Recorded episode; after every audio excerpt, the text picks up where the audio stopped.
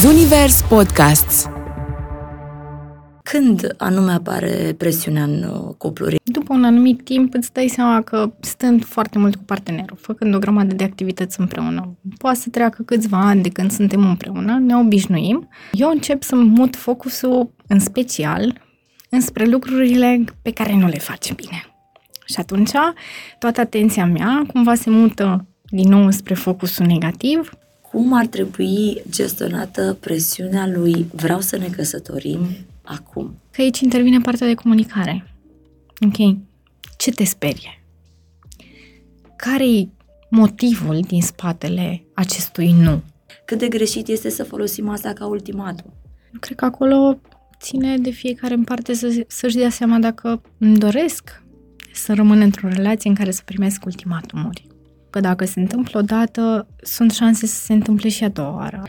Un compromis diferă de un sacrificiu. Practic, compromisul ar trebui întotdeauna să fie completat de o mică promisiune. Exact. Una dintre presiunile uh, pe care eu le observ așa în, în perioada noastră e presiunea lui te iubesc. Spune-mi te iubesc. De ce nu-mi spui că mă iubești? Spune-mi mai des. Cumva cred că modalitatea prin care noi transmitem lucrurile astea poate să o dea în partea aia de cerșit de iubire. Mm. Să-mi comunic nevoile și dorințele este o chestie foarte mm, necesară. Degeaba rămânem într-o relație în care nevoile, de orice natură al fi ele, nu ne sunt îndeplinite. Dilema cu Emma de la ZU, un podcast Zunivers. Salutare dragilor, Emma de la ZU sunt eu și vă spun uh, bun venit la un nou episod uh, din uh, Dilema Podcast. Sper că ați avut o săptămână în care nu ați pus presiune uh, nici pe voi, dar uh, nici pe uh, partener. Ne întoarcem la uh, subiectul relațiilor, acest univers care mie mi este foarte drag și cu care voi uh, rezonați și am un subiect foarte interesant. Cum să gestionezi uh, presiunile din cuplu.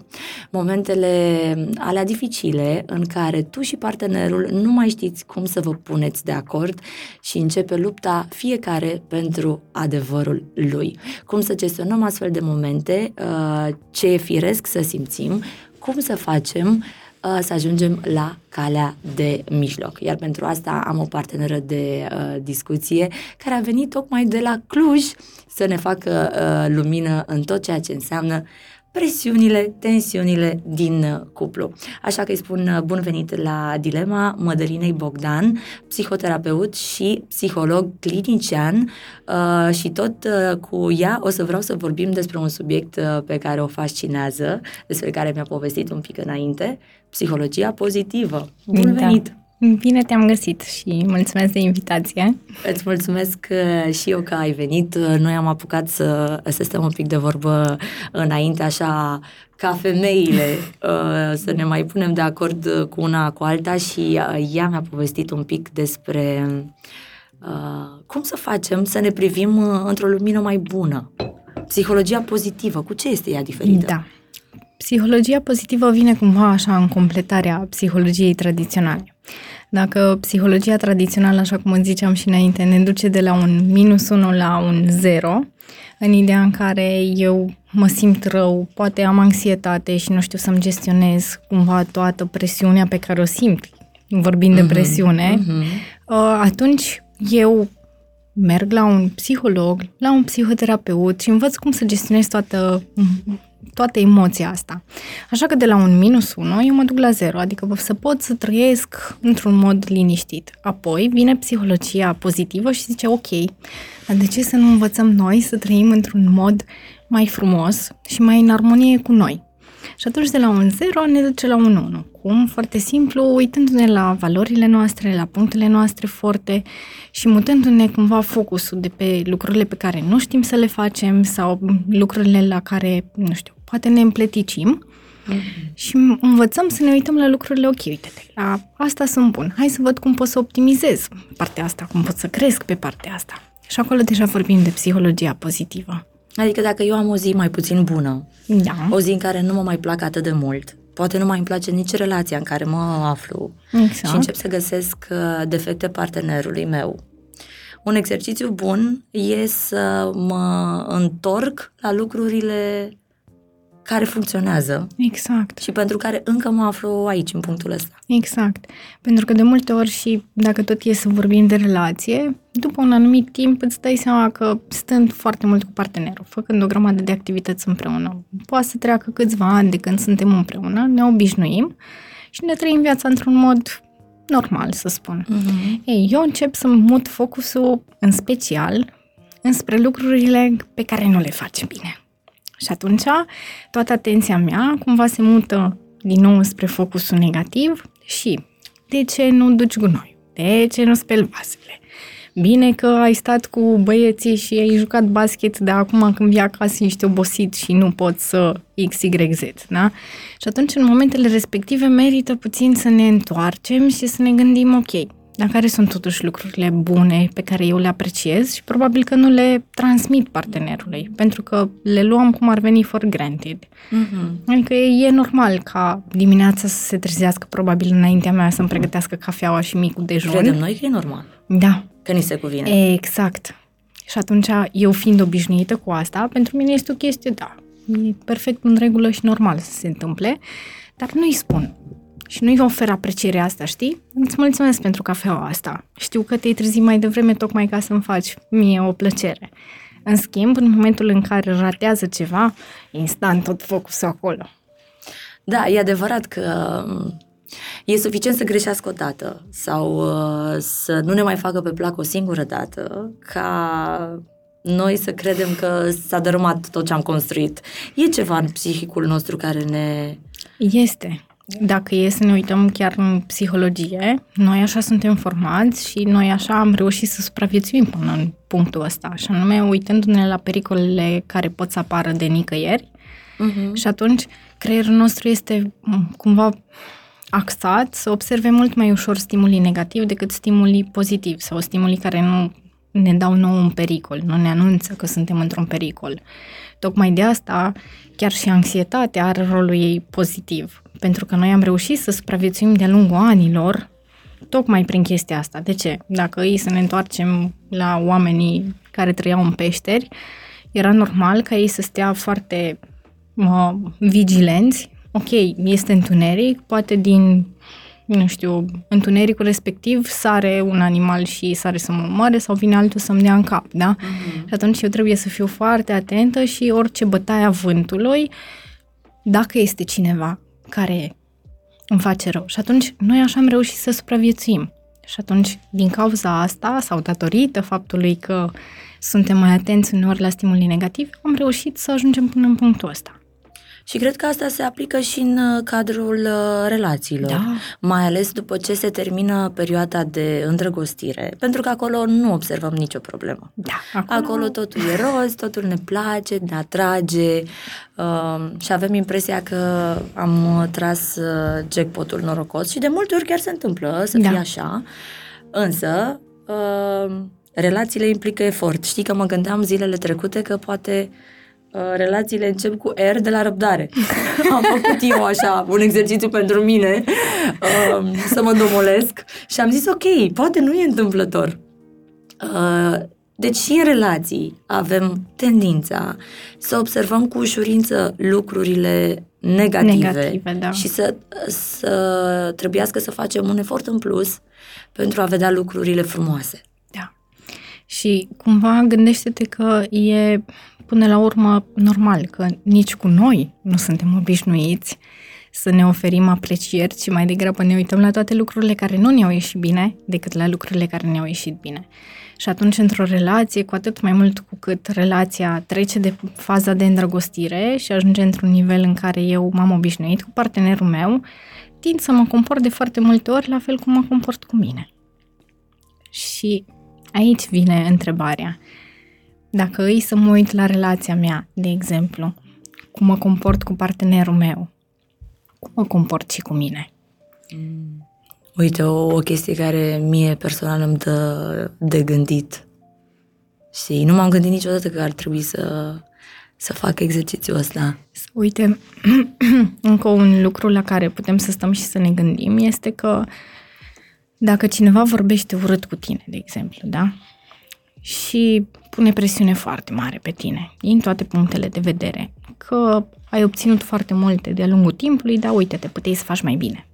E, ai luat un 9, da? Da, uite, cu tărica a luat 10 sau puteai să ieși și un 10. Ei, în momentul în care se întâmplă chestia asta, tu cum reacționezi? Personal mă enervez. Da, exact. Dar gândește-te, de câte ori nu faci tu asta cu tine? Și poate și cu partenerul. Exact. Mm-hmm. Poate mă uit la el și îi spun uh, vezi că vecinul a terminat mai repede gardul. Mm-hmm. Și de aici începe presiunea, nu? Cam așa se, se, Exact. se traduce. Exact. Mergem mai mult pe lucrurile pe care le observăm, exact ce discutam înainte, pe partea de negativ, îmi este mult mai ușor în evidență și atunci o comunic. Dar întrebarea vine de ce comunic doar lucrurile negative, în schimb când vin lucrurile pozitive și îmi dau o stare de bine, nu reacționăm și la ele și cu un mulțumesc, cu un apreciez. Și acolo, cumva, putem să scădem din presiunea respectivă. Adică, de câte ori acordăm cumva o atenție lucrurilor care nu sunt gata, care sunt făcute poate cu întârziere sau nu sunt făcute deloc, să ne uităm în același timp și la lucrurile care sunt făcute repede sau sunt făcute la timp. Dar când anume apare presiunea în uh, cupluri? Există un moment, un... Sau cum s-ar traduce ea? Cum știi că partenerul pune presiune pe tine în cuplu? Când cred că simți tu că, ok, da, te-ai trezit tu acum să-mi spui asta, știi? Mm-hmm. Dar bine că tot ce am făcut până acum n-a fost bine, dar chestia asta ai văzut-o. Cumva cred că presiunea se simte indiferent din partea oricărei persoane, din partea oricărei, m, nu știu, prieten, m, partener de cuplu, ca și exact dacă îi să fac o, o paralelă, o metaforă, mă gândesc că atunci când este la presă un obiect, Mm-hmm. și stă și la un moment dat nu simte nimic, da? nu se întâmplă nimic, se strânge puțin. Ei, în momentul în care se aplatizează foarte mult, el tinde să explodeze. Da? Cred că presiunea se simte la fel și pentru noi. Adică la început nu o simțim. Până mai bine, încă un pic, încă un pic și la un moment dat îmi vine să izbucnesc și să zic, da, mă mai lași în pace odată. Mm-hmm. No, dar ce vrei acum? Știi? Și atunci cred că presiunea așa aș traduce-o. Din punctul meu de vedere, cred că e momentul ăla în care simt că explodez, pentru că de multe ori nu ai cum să le observi din timp. Ca și orice lucru care este la început, nu este chiar atât de vizibil. Și cât de dăunătoare este presiunea pentru bunăstarea relației? Eu cred că destul de dăunătoare. Cred că de acolo încep să apară tot mai multe discuții. Și apropo de întrebarea ta de dinainte, când cred că apare presiunea în relații, cred că în momentul în care dispare faza aia de îndrăgostire și ne permitem să ne uităm și la lucrurile care nu ne plac atât de mult la partenerul nostru și ne, putem să le punem cumva în balanță. Și atunci, în momentul în care observăm și lucrurile care nu ne plac, tindem să ne uităm mai atent. Ok, de ce îmi spune chestia asta? Dar ce vrea să zică cu asta? Cred că întrebările astea, care ne apar nouă cel puțin majoritatea femeilor, cred că au întrebările astea, dar de ce mi-a pus întrebarea asta? Ce vrea să zică cu asta? Cred că de acolo este un început de presiune. Mm. Adică simt eu cumva că nu mă ridic la nivelul așteptărilor. Că sunt ele sau nu sunt, dar eu cred cumva că există acolo ceva și că eu nu ating acel ceva. Dar uh, nu ne putem uh, lăsa păcăliți cumva de gândurile noastre, adică să traducem presiunea greșit, dacă el are sau ea are o zi mai puțin bună uh, și atunci vine acasă și nu ne răspunde cum dorim noi, se numește tot presiune sau tensiune sau e scenarita noastră? Știi cum e că până la urmă și presiunile trec prin filtrul nostru. Ideea care este că, de exemplu, dacă noi facem un comportament, să zic că eu iau și în timp ce povestesc cu tine, beau o gură din cafeaua asta, da? Mm-hmm. Ei, tu poți să o interpretezi în momentul respectiv, aoleu, Mădălina se plictisește, Nu e prezentă în conversație. nu este prezentă în conversație. Nu bun, ce se întâmplă aici? Eu pur și simplu am luat o gură de cafea, pentru că probabil îmi era poftă. Simțeam aroma asta, da? Și pentru mine, gestul ăsta de a bea cafeaua era un simplu gest, de o nevoie, da? sau mai degrabă o dorință decât o nevoie. Ei, noi avem așa, avem situația și anume Mădălina a băut cafeaua și avem emoția. Eu mă frustrez. Dar de ce mă frustrez? Pentru că între cele două există gândurile noastre. Și aici este interpretarea pe care eu o dau situației. Și vine atunci în completarea a ceea ce ai spus tu. De cele mai multe ori, noi traducem presiunea prin noi. Pentru că gândurile noastre, adică orice comportament pe care cineva îl face vis-a-vis de noi, are interpretare în spate. Am Aceeași, exact. Aceeași situație în care eu beau o cafea cu tine, poate să fie, băi, da, uite, hmm, ce relaxată sunt. Madalina se simte relaxată și de asta și-a luat uh, gura aia din cafea. Și atunci situația este aceeași, Madalina a băut din cafea, dar avem două emoții diferite. Și anume, mă frustrează sau sunt relaxată. Și aici vine schimbarea, da? Și anume, modul în care eu interpretez că Madalina a băut cafeaua sau modul în care eu interpretez de ce a băut Madalina cafeaua respectivă. Mm, Deci interpretarea noastră contează foarte mult Exact. și ne afectează comportamentul față de partener. Da. Pentru că dacă eu am impresia că tu nu mai ești prezent în relație, pentru că de fiecare dată când vorbesc te uiți la telefon, Exact. chestia asta mă va frustra. Uh, Există riscul nici să nu-ți spun din prima că mă deranjează, dar cu siguranță că uh, modul meu de a mă comporta în continuare cu tine va fi diferit. Exact.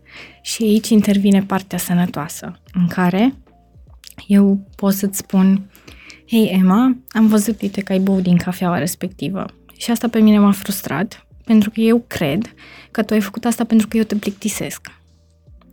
Și aici îi oferi partenerului șansa de a spune da, Mădălina, uite, te pare rău, dar subiectul ăsta nu mă pasionează. Sau din potrivă, ba din contră. Am vrut să fiu mai atentă, iar din cauza asta am luat eu gura aia de cafea. Și atunci, în, mod, în momentul în care noi comunicăm cumva într-un mod asertiv părerea noastră, aici intervine și partea în care celălalt nu se simte atacat. De ce? Pentru că eu îi spun, ok, în momentul în care tu ai băut cafeaua, eu m-am simțit așa pentru că m-am gândit sau am crezut că. Și nu este atacul pe persoană, ci îți spun, uite, comportamentul ăla, ăla m-a activat pe mine. Și atunci celălalt poate să zică, ok, dar eu n-am vrut să fac asta. Intenția mea n-a fost deloc aia, ci din potrivă a fost alta.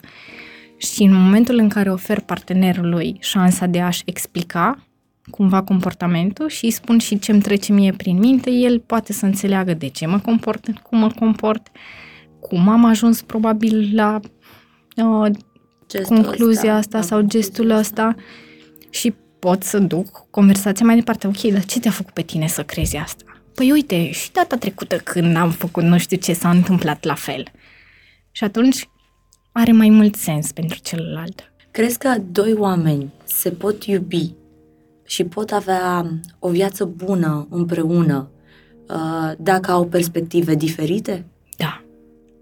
Și chiar sunt studii, de exemplu, care spun că în familiile în care copiii sunt expuși unor discuții în contradictoriu a părinților, sunt copiii care sunt mai creativi.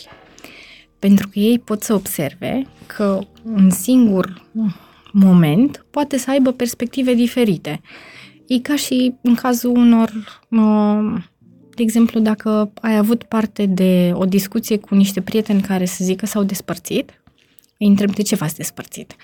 Dacă îl asculți pe unul, îi înțelegi punctul de vedere, dacă îl asculți pe celălalt, îi înțelegi punctul de vedere și atunci îți dai seama că adevărul este undeva la mijloc, vorba aia. Uh-huh. Da, așa și aici. În momentul în care copilul poate să vadă că există și perspectiva mamei, există și perspectiva tatălui și ambele sunt la fel de uh, reale, este mult mai ușor să înțeleagă că este ceva mai mult și că nu există doar alb și negru, ci există o gamă variată de gri, chiar 360 și ceva de nuanțe.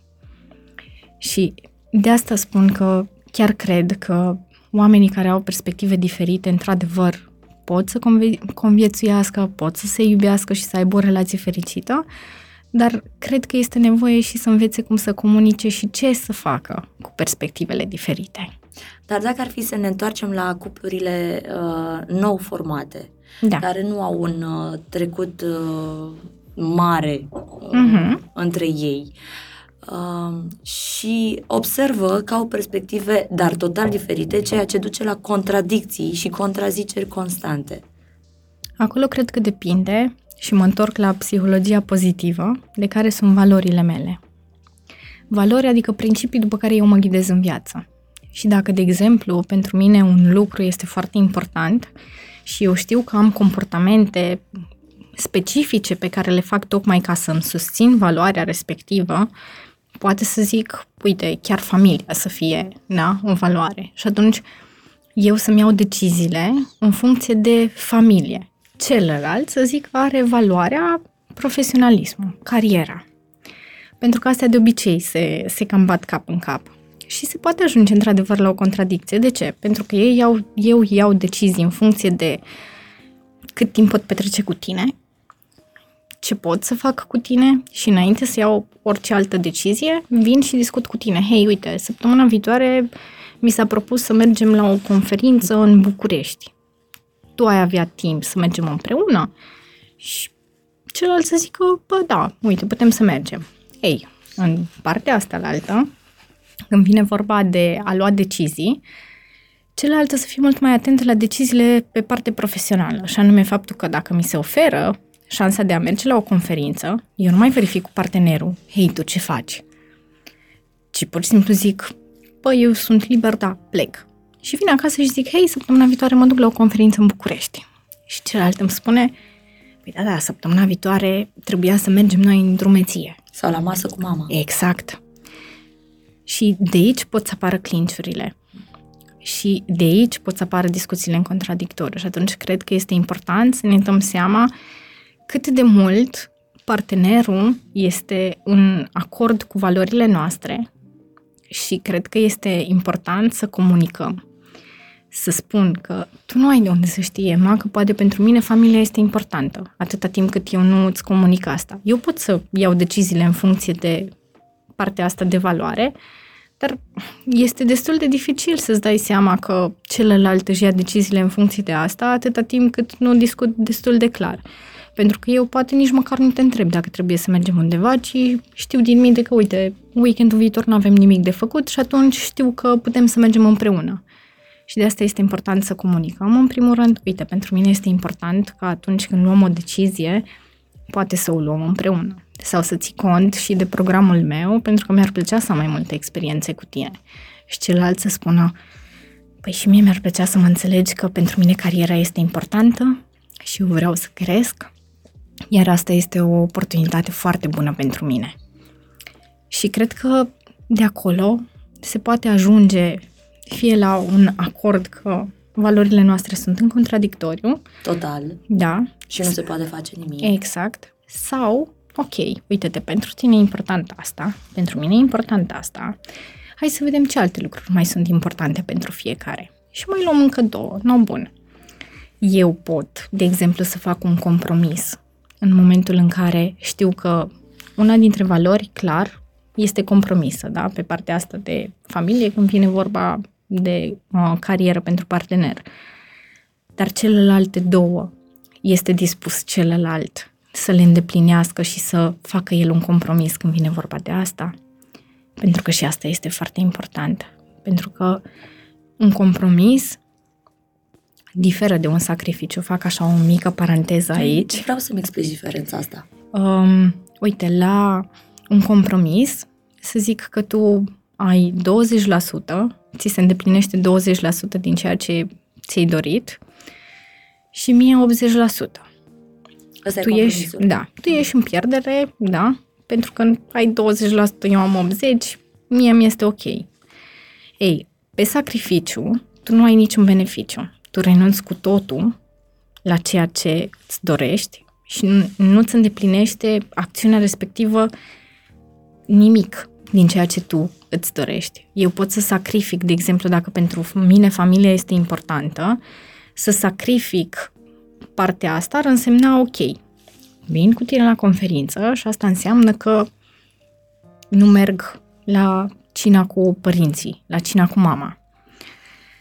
Un compromis ar fi, pe partea asta, dacă ar zice partenerul, ok, uite, vină tu cu mine, de data asta la București și data viitoare vom merge, indiferent de ceea ce mi-apare mie în program, am să țin cont de asta și am să pun lucrul ăsta pe primul loc.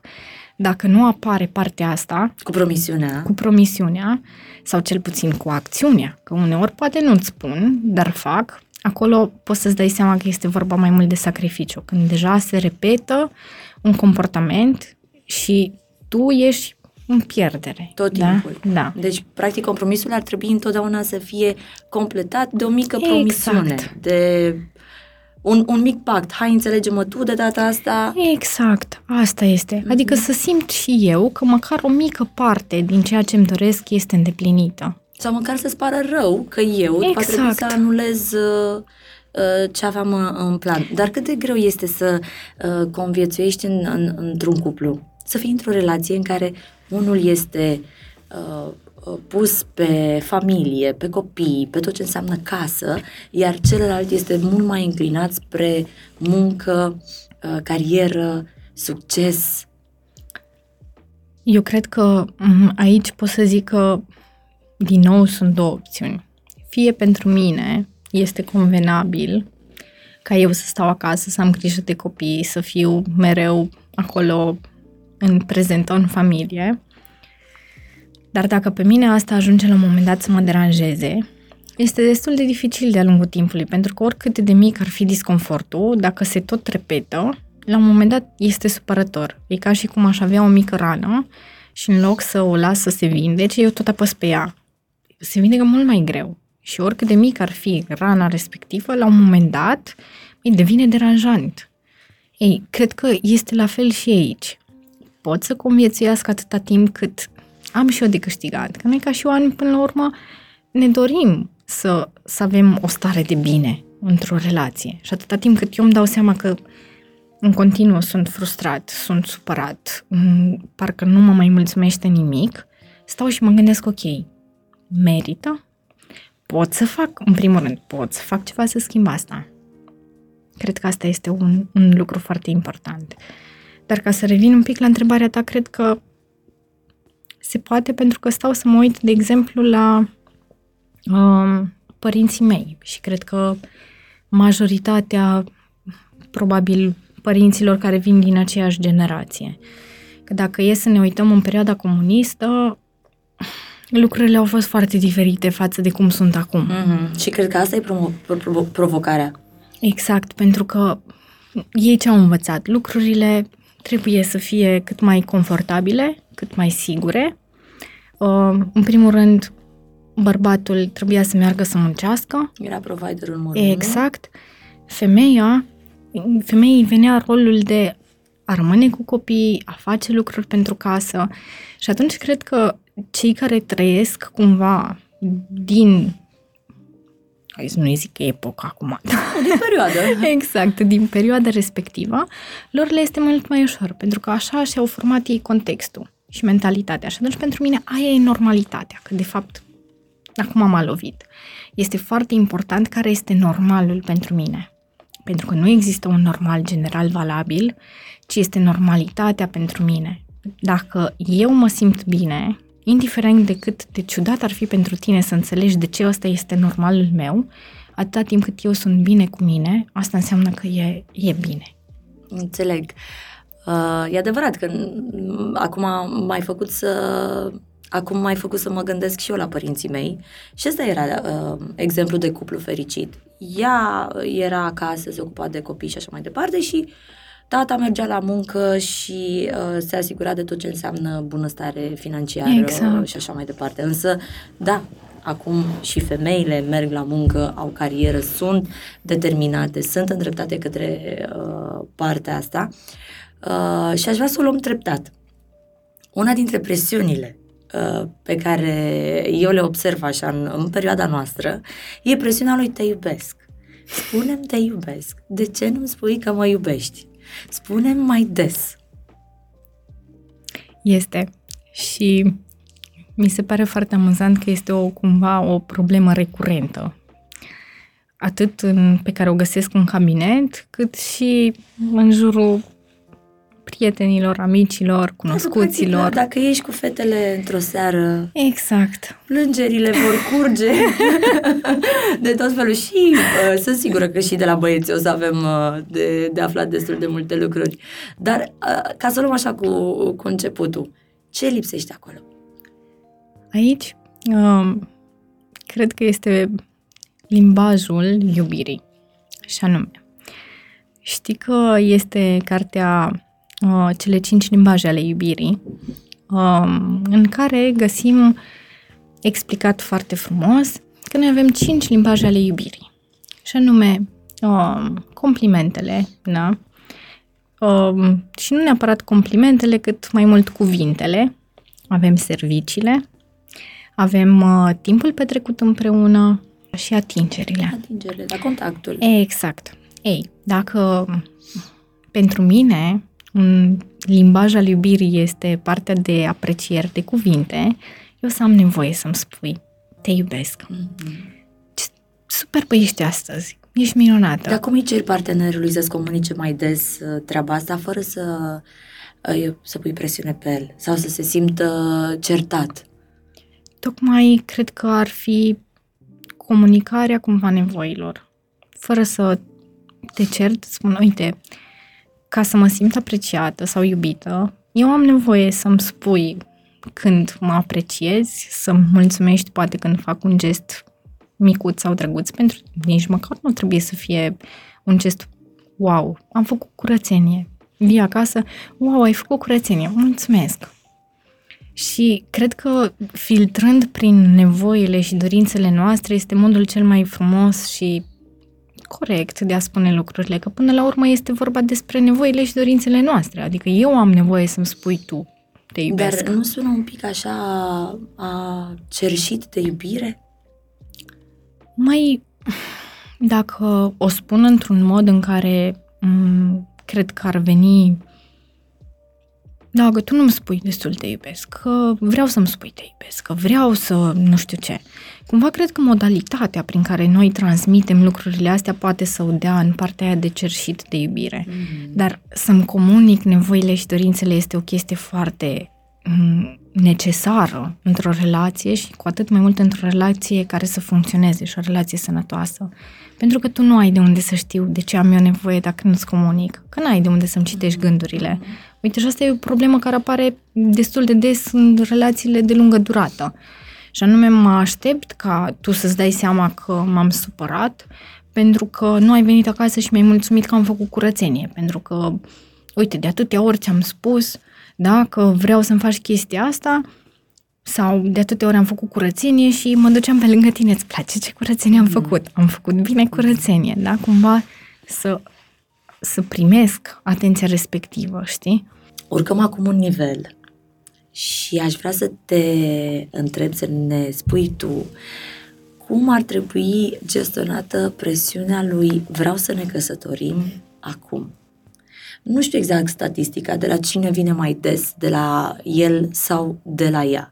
Însă pasul ăsta de a semna actele și de a te căsători sperie pe multă lume încă. Și mm, cumva partea asta de a mă speria de acest pas vine, chiar citeam niște studii legate de chestia asta și era împărțit așa cumva pe etape de vârstă. Cei până în 23 de ani spuneau că este prea devreme. Cei până în 34 spuneau că poate nu sunt pregătiți. Cei până în 50 nu au găsit persoana potrivită. Și cred că presiunea asta, în momentul în care ți este, te, te confrunți așa cu ea, poate să vină pe motivele astea sau poate să vină prin prisma faptului că căsătoria este văzută ca un pas destul de important în viața noastră și este pasul în care cumva îți iei viața în mâini, momentul în care devin mai, mai sigur.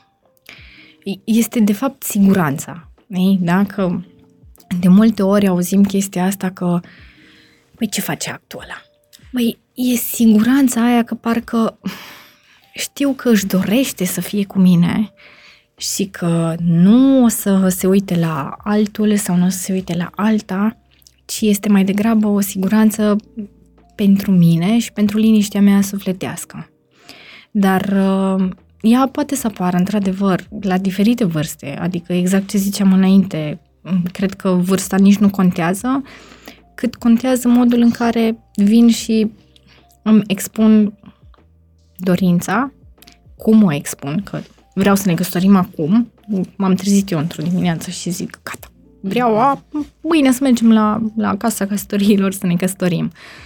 Poate să vină în primă fază ca un pas în spate din partea celuilalt, ă, ă, stai un pic. Presiunea asta. Exact. Poate să îndepărteze mai mult decât să apropie. Da. De unde ți-a venit ție ideea asta? Adică noi n-am vorbit despre asta. Și acolo poate să vină presiunea din partea prietenilor, presiunea din partea familiei, din partea societății, mm-hmm. presiunea din partea familiei. A, stați deja de 2 ani împreună, da, când? Pe când nunta? Dacă ai peste 30, că se știe că în România ba, ești fată bătrână, da. E târziu. E târziu. N-ai făcut nimic e în viața ceasul, ta. exact. Ce faci? Și ce se întâmplă dacă unul dintre ei chiar își dorește tare mult să facă pasul ăsta și celălalt refuză și îl tot amână? Cred că aici intervine partea de comunicare. Ok. Ce te sperie? Care-i cumva uh, motivul din spatele acestui nu? Hai să vedem împreună. Uite, te sperie gândul de a petrece restul vieții cu mine, cu o persoană, cu... Te sperie cumva gândul că nu poți să uh, provide for your family, știi? Mm-hmm. Gen, să fii acolo stil, pentru că asta e o presiune pe care o întâlnesc, să știi, la destul de, uh, destul de multe persoane de sex masculin. Păi încă nu am suficienți bani uh, ca să pot să întrețin o familie. Deci ăsta ar fi gândul uh, din spatele unui refuz. Exact. Temerile da. lui, cum ar fi. Exact. Mm. Și poate să fie chiar și temerile unei femei. Nu sunt destul de pregătită pentru că încă simt că nu pot să am o bază financiară astfel încât să întrețin și eu o familie, că până la urmă și femeile în zilele noastre sunt îndeplinesc mai multe roluri. Și atunci... E adevărat, dar mă gândesc că este foarte frustrant când uh, cineva își dorește foarte mult să facă pasul ăsta și se lovește de refuzul partenerului constant, adică acolo se creează o tensiune foarte mare pentru că există posibilitatea ca celălalt să o ia ca pe o dovadă de neiubire. Da, da, foarte adevărat. Foarte, foarte adevărat și acolo intervine partea de, ok, hai să înțelegem de ce nu se întâmplă asta, hai să vedem dacă putem face ceva în privința asta sau dacă nu, cel puțin să știu unde sunt valorile mele legate de familie și unde sunt valorile tale legate de familie. Pentru că sunt persoane care nu consideră în punctul ăsta al vieții lor că o căsătorie Ar este prioritară. Da. da. Și atunci sunt unele persoane care nu-și doresc deloc să se căsătorească pentru că nu văd rostul. Da, dar acolo există un comun acord. Exact. Dar... Și acolo, uh-huh. în momentul în care eu sunt împreună cu o persoană și primesc cumva refuzul, cred că m-ar ajuta foarte mult să înțeleg de ce și după aceea să vedem împreună ce putem face. Ok, dacă știm că ne iubim, dar tu nu îți dorești să te căsătorești, eu îmi doresc să mă căsătoresc și pentru mine asta este important, poate este mai bine să punem punct chiar dacă există iubire. Acolo cred că este o decizie foarte grea de luat. Dar din nou mă întorc la partea de valori. Pentru că, așa cum Martin Seligman este părintele psihologiei pozitive și el ne spunea că noi putem să avem trei tipuri de viață. Viață plăcută, viață bună și viața cu sens. Și cumva noi toți aspirăm înspre viața aia cu sens. O viață cu sens ce înseamnă de fapt? Înseamnă un trăit în acord cu valorile noastre. Să-mi cunosc valorile, iar comportamentele pe care eu le am să fie în acord cu valorile respective. Și atunci eu nu pot să fiu bine cu mine atâta timp cât îmi încalc cumva pe valori, poate nu constant, dar odată la ceva timp și după aceea se întâmple tot mai des, este dificil, pentru că apare în mine cumva o, o, un paradox. Da? Știu că asta este valoarea mea, poate valoarea mea este sănătatea, dar eu fumez constant. Și beau constant și nu fac sport. Și atunci eu să mă simt cumva constant așa, parcă pe altceva nu mă simt bine cu mine și acolo îmi vine întrebarea de ce mă simt așa. Și să-mi dau seama că de fapt, uite, pentru mine este important de sănătate, atunci hai să fac niște comportamente care să fie în acord cu asta. La fel cum, dacă pentru mine familia este importantă și eu îmi dau seama că rămân într-o relație în care nu o să se încheie cu o căsătorie, probabil, sau cu uh, o familie, cu copii, acolo trebuie să-mi iau decizia, ok, la mine, poți să ai familie și fără să te, Corect. Căsător, să te căsătorești. Corect. Însă dacă este atât de important actul ăsta care uh, sperie pe, mm-hmm. pe Mhm. multă lume, cât de greșit este să folosim asta ca ultimatum. Relațiile de genul, dacă nu mă iei acum de soție sau dacă nu mă iei acum de soț, o terminăm. Închidem aici. Eu cred că acolo ține de fiecare în parte să, să-și dea seama dacă îmi doresc să rămân într-o relație în care să primesc ultimatumuri.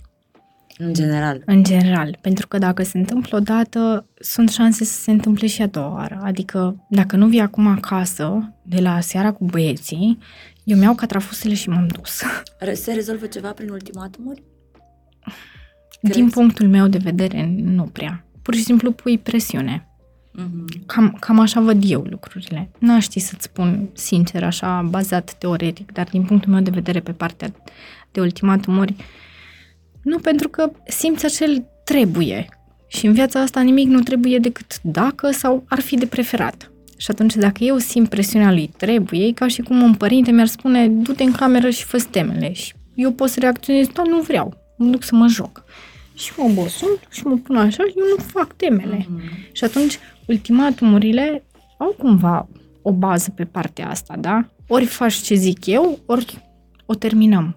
Ori te duci în camera ta și îți faci temele, ori gata. Și atunci aici intervine partea aia, ok, îmi doresc Dar să nu rămân... așa.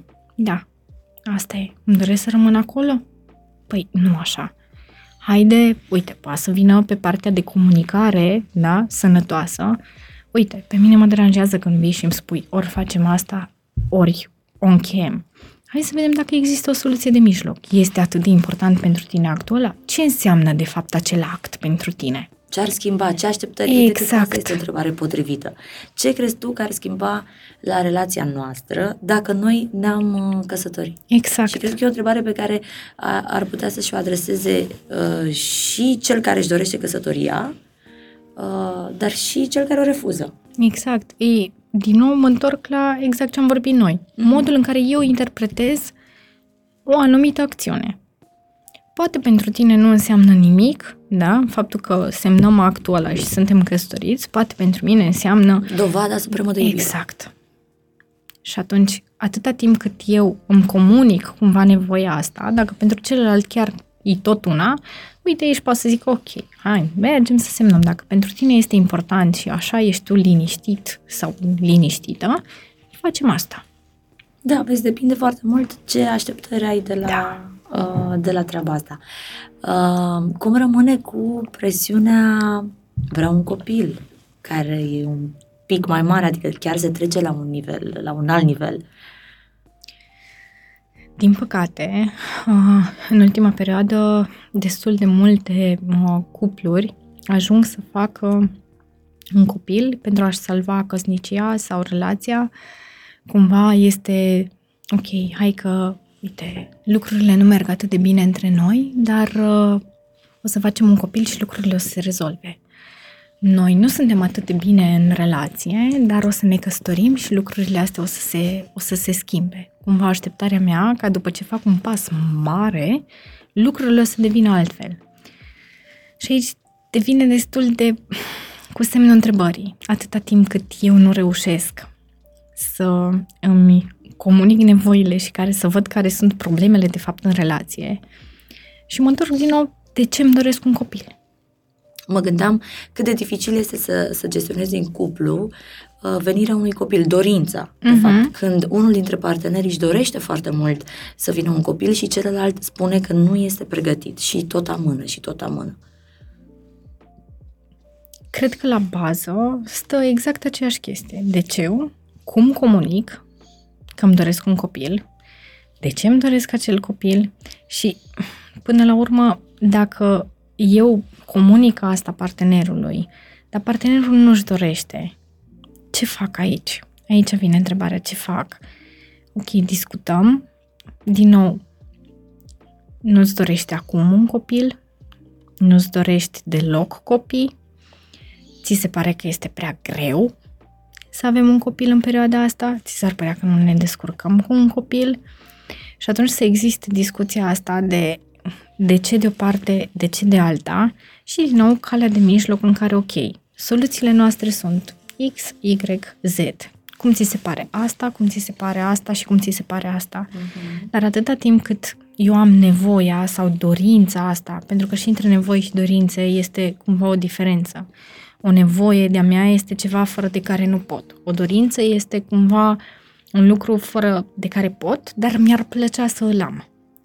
Și atunci intervine și aici. Eu am nevoie de un copil pentru că simt că asta m-ar împlini pe mine, simt că asta îmi doresc, sau mi-aș dori un copil pentru că cred că asta ne-ar aduce mai aproape, cred că asta ne-ar întregi cumva ca și familie și să ne dăm seama până la urmă că degeaba rămânem într-o relație în care nevoile, de orice natură al fi ele, nu ne sunt îndeplinite. Cred că răspunsul este să-mi dau seama dacă este o nevoie de-a mea, dacă nevoia poate fi îndeplinită și dacă nu, ce pot face. Orice decizie aș lua, să înțeleg care sunt consecințele, fie ele pozitive și negative și de o parte și de alta. Adică contează pentru mine atât de mult să fac un copil sau nu contează chiar atât de mult. Pot să fac compromisul ăla de care vorbeam înainte și să știu că te am pe tine pentru restul vieții, pentru că asta mi-aduce alinare, sau nu? Da, uh, mă gândeam acum în timp ce povestești că e dureros să te uh, confrunți cu refuzul ăsta. Este dureros cred că foarte dureros, nu dureros, pentru că este ca și cum știi că lucrurile sunt bine acum, nu ai de ce să te plângi. Relația este într-un punct foarte frumos și bun și sănătos, dar stai și te uiți la viitor și îți dai seama că, uite, știi, imaginând un viitorul, nu este așa cum mi-aș dori. Și să rup o relație care acum merge bine pentru că eu îmi dau seama că în viitor n-aș putea să am lucrurile de, pe care mi le doresc, este de-a dreptul dureros. Pentru că nu există cumva o problemă pe care să pui mâna acum. Mm-hmm. Nu ne-am certat, nu ne-am înșelat. Ne înțelegem nu... încă bine, exact. ci pur și simplu avem o diferență de, de opinie. Exact. Și atunci aici se naște o altă întrebare. Rămân și repar? Reușesc să-l conving să-l atrag un pic de partea mea? Uh, sau sunt pragmatică, sunt pragmatic și o termin, neavând problema reală în față, pentru că pornind de la ideea că ne dorim, dar nu acum. Uh-huh. Momente nepotrivite, desincronizări. Aici, din nou, cred că mă, mă uit la, ok, cât sunt cumva, cât îmi doresc și cât pot să aștept. Asta cât, cu așteptarea. Da. Asta cu așteptarea. Cât, cât este pentru mine? Zic, ok, uite, să zic că am dat 30 de ani. Eu îmi imaginez așa că pe la 33-34 de ani mi-aș dori să am un copil. Uite, aici intervine partea în care aștept toți cei trei ani că poate partenerul sau partenera își schimbă părerea sau spun, ok, aștept 2 ani pentru că după trebuie să iau în calcul și faptul că am nevoie să-mi găsesc o nouă relație în care să investesc, să o iau cumva de la zero. Și aici intervine din nou discuția de cât sunt eu dispus să ofer, să aștept și să risc. Și cred că în orice decizie pe care noi o luăm există niște riscuri. Și dacă noi putem să înțelegem care sunt riscurile, care sunt consecințele, mai degrabă consecințele decât riscurile, cât sunt eu dispus să-mi asum că, ok, eu iau decizia asta, partenerul meu, la un moment dat, nu o să vrea copil, da? Și atunci eu o să iau de la zero. Sunt dispus să fac asta. Adică după îmi asum decizia asta în ideea în care nu stau să mă plâng că uite ce mi s-a întâmplat și să mă acces pe toate lucrurile din trecut, ci să mă uit la lucrurile pe care le am atunci și să-mi dau seama că decizia pe care eu am luat-o a fost una pe care eu am luat-o cu toate informațiile pe care le aveam atunci și să fiu liniștită cu decizia pe care am luat-o, cu informațiile de atunci, nu cu informațiile pe care le-aș avea peste 2 ani, când deja aș vedea anumite consecințe și să zic, aoleu, dar n-am putut atunci să mă gândesc, uite-te, ce s-a întâmplat. Nu, pentru că acum tu ai niște informații în plus față de momentul în care ai reușit atunci să-ți iei decizia și pe baza ce informații ți-ai luat decizia. Practic e riscul ăsta ca după timpul ăsta de așteptare uh, tu să-ți spui ce pierdere de timp. Exact. Dar aici vine și partea în care, ok, să mă gândesc la asta, că este o posibilitate. Și atunci eu mi-asum cumva decizia asta. Și dacă mi-o asum, atunci să mă duc cu ea până la capăt și să zic, ok, știu că se poate întâmpla asta.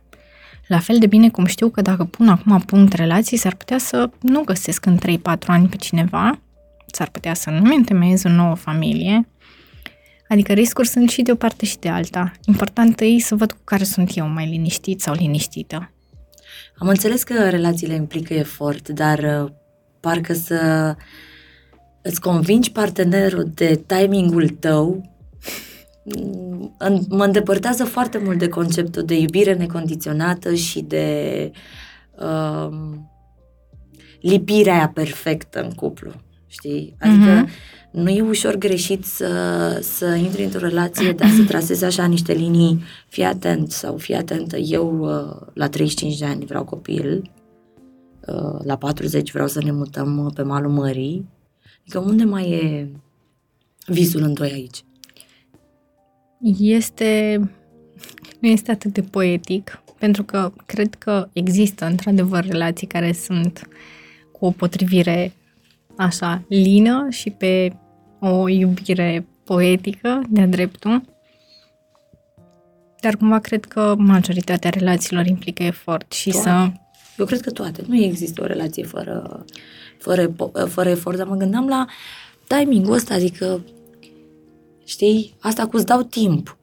Vezi că ți-am dat trei ani, vezi că te mai aștept doi ani. Da, asta, uite, vezi, cred că depinde foarte mult și cum o, o transmitem cumva partenerului. Adică, în momentul în care noi ajungem să fim într-o relație, poate hai nu de la prima întâlnire, dar după câteva întâlniri, cred că apare și discuția asta, ok, te vezi căsătorit, îți dorești copii și cumva cred că lucrurile astea pot să meargă încă de pe acolo, să-mi iau o decizie, să știu ce este important pentru mine și ce-mi doresc. Și unde ne, ne Exact, pentru că nu este deloc, dar deloc greșit ca tu, de exemplu, să nu vrei copii și eu să-mi doresc.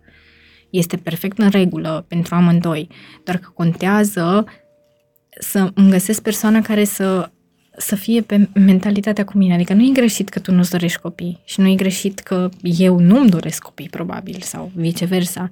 Dar este greșit să cer de la tine un lucru pe care tu nu ți-l dorești și nu îl vezi în viața ta doar pentru că mi-l doresc eu. Pot să-ți comunic, uite, asta este nevoia și dorința mea.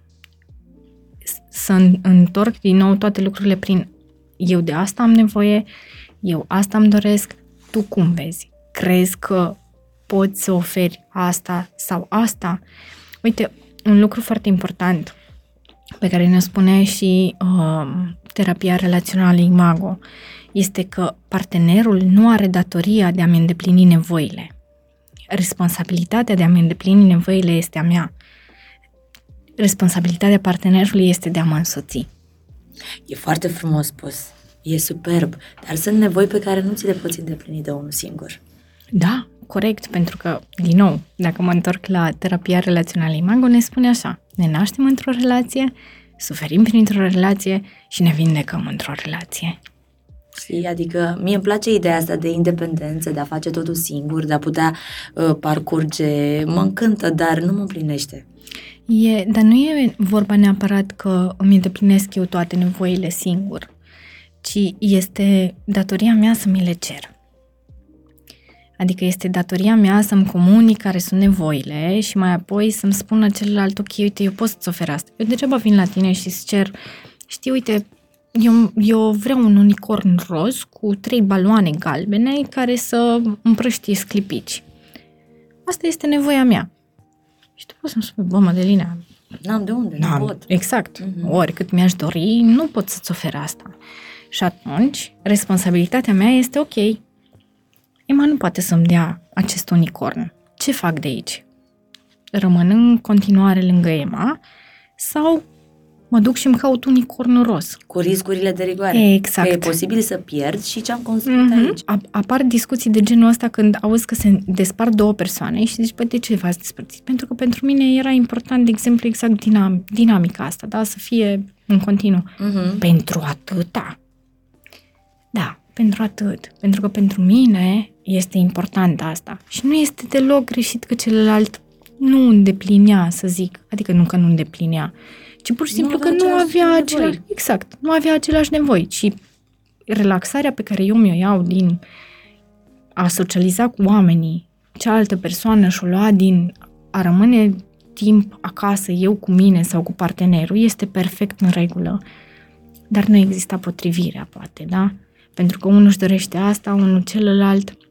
Și atunci, dacă pentru mine este important ca eu să obțin acest lucru, îmi dau seama că s-ar putea să nu găsesc în celelalte relații lucrurile pe care eu le am acum, dar poate pentru mine să mă lipsesc de lucrurile respective nu este atât de grav pe cât este grav că nu am partea asta de dinamică în relație. Mhm.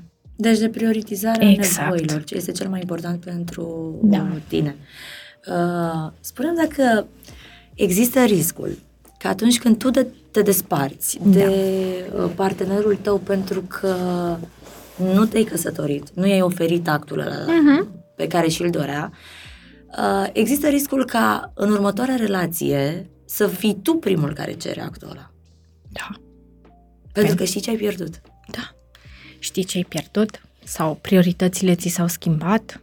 Sau vezi lucrurile diferit? Sau o grămadă de motive. Exact ce ziceam înainte. Știi că apare cumva partea asta de a face liniște cu trecutul și a face pace cu trecutul în momentul în care eu pot să înțeleg că mentalitatea pe care eu o am acum nu este aceeași pe care am avut-o acum 2 ani de zile și că deciziile pe care eu le-am luat acum 2 ani de zile au fost foarte um, ba- au fost bazate pe informațiile pe care eu le aveam atunci. De acum 2 ani de zile până acum, mie mi s-au mai întâmplat lucruri. Am mai înțeles câte ceva. Da, am văzut care sunt consecințele deciziilor și de cele mai multe ori ne blamăm pentru deciziile pe care le-am luat în momentul în care consecințele pe care noi le, le avem acum nu ne plac. Și atunci zic, Doamne, Manuela, nu te-a dus capul efectiv să faci lucrurile alea atunci? Ei, păi nu, pentru că eu acum, de atunci până aici, mai am încă, uite Niște atâta, da, de, de informație. Informație pe care eu, atunci când am luat decizia, nu o aveam. Și degeaba mă blamez pe mine pentru ceea ce am făcut atunci. Ca să fac iarăși o paralelă, că poate este mai, mai simplu, mă duc să bag niște bilete la loto, îmi aleg numerele, vine extragerea, eu îmi văd numerele și zic, aoleu, dar n-am putut să bag numerele astea. Păi, eu când am băgat biletele, nu știam care o să fie numerele câștigătoare. Acum știu. Și atunci degeaba mă blamez pentru că acum două zile nu am ales numerele respective. Înțeleg că timpul vine peste noi cu experiențe Exact. uh, noi și cu gânduri noi și cu comportamente uh, noi. Să trecem puțin la presiunea socială. Da. Pentru că și asta este un punct de vedere care poate afecta relațiile uh, de cuplu. Pe principiul, uh, uite, ai mei îmi tot atrag atenția că noi nu avem încă o casă noastră, că încă nu avem un copil. Și aici, Sa, și de aici întrebarea tuturor, tu când faci un copil? Voi când vă căsătoriți? pentru că de foarte multe ori și noi ajungem în situații în care, în loc să filtrăm informația sau experiența pe care ceilalți o au prin prisma experiențelor lor, a nevoilor și a așteptărilor lor, o punem prin prisma așteptărilor și nevoilor noastre.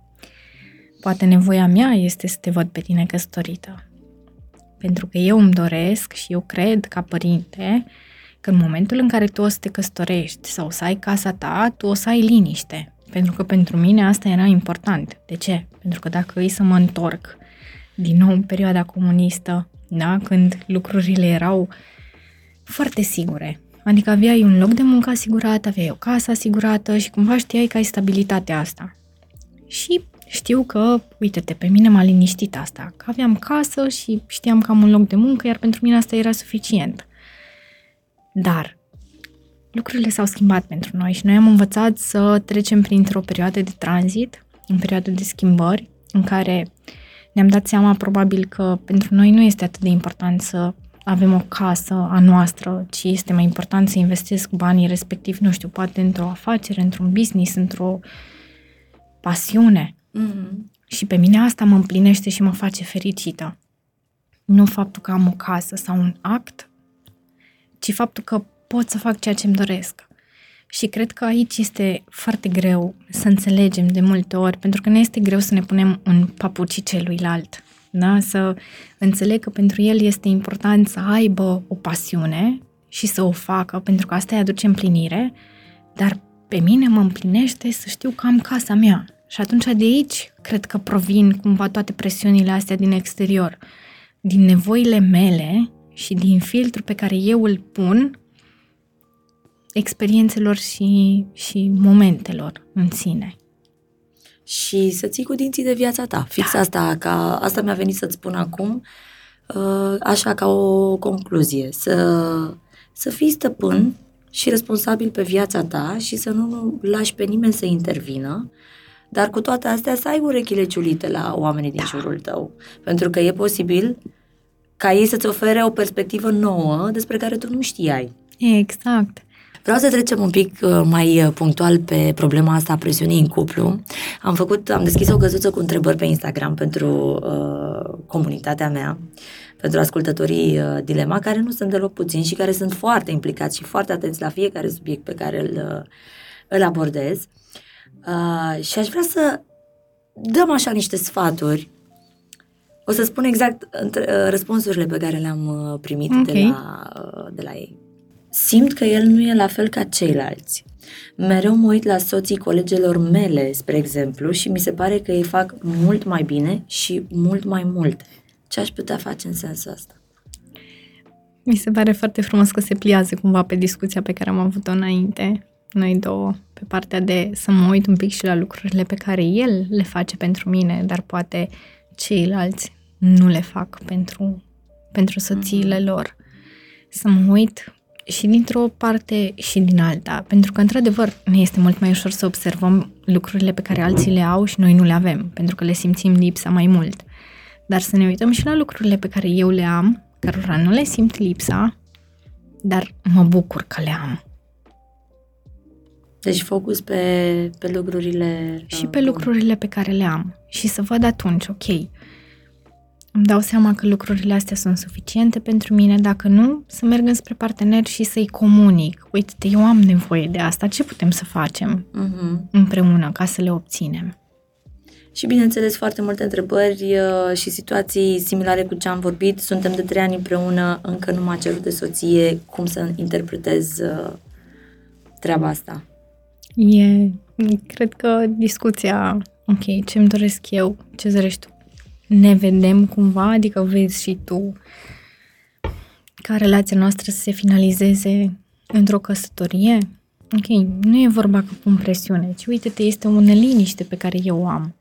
La fel de bine pot să am neliniște legată de uite, poate tu ai un job mai bun decât mine și simt că aduci un plus beneficiu pe partea financiară și eu nu și mă simt puțin stingerită. Discut la fel și acolo. La fel și aici, cred că este important să vedem unde asta este nevoia mea, ce putem face. Crezi mm. că există o soluție? Hai să găsim soluția împreună. Pentru că este atât de ușor în momentul în care sunt două persoane care caută soluții și nu doar una, pentru că perspectivele pot să difere și să avem mult mai multe soluții la care probabil noi singuri nu ne-am fi gândit. Uh, uite, încă o, încă o situație, uh, partenerul meu uh, îmi spune tot timpul să slăbesc. Da.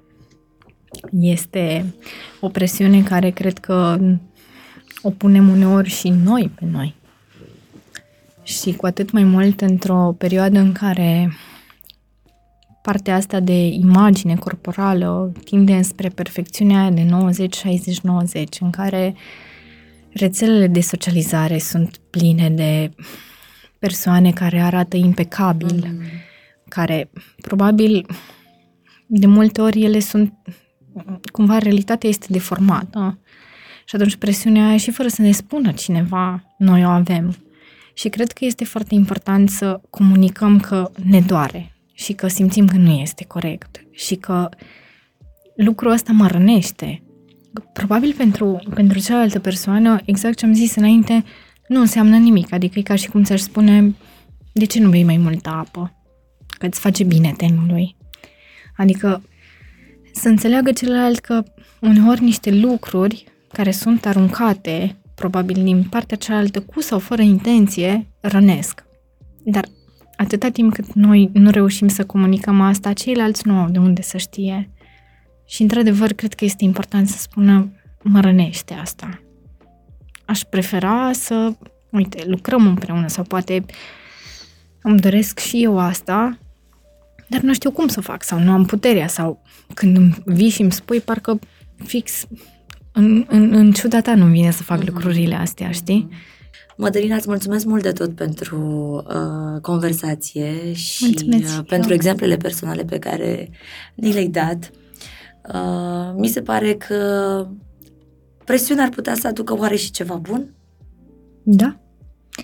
E la fel ca presiunea de dinainte de examen, când mă apuc să fac treabă. Uh-huh. Știu că am examen două zile și mă pun acum să, să învăț. Ok, poate nu ajung să învăț toată materia, dar cel puțin ajung să învăț o parte din ea. Și atunci cred că presiunea, într-adevăr, uneori poate să ne împingă, să ne gândim la lucruri pe care nu le-am avut în vedere și să vedem, într-adevăr, ce ne dorim. Noi. Mădălina, îți mulțumesc mult de tot pentru uh, discuție. N-am simțit nicio presiune. Asta de frumos a, a curs uh, discuția uh, cu tine. Uh, sper că am răspuns întrebărilor pe care mi le-ați uh, lăsat. Îmi place tare mult implicarea asta a voastră când îmi scrieți punctual pe un anumit uh, subiect pe care vreți să-l uh, dezbatem aici uh, la Dilema. Iar pe final vă spun să aveți... Uh, aten- să fiți atenți la nevoile voastre, să le comunicați cu grație și să aveți încredere că există cel puțin o soluție la problemele uh, voastre. Îmi place universul ăsta al relațiilor și abia aștept vineri de vineri episodul uh, pe care să-l aduc în atenția voastră. Vă pup și vă îmbrățișez! Zunivers Podcasts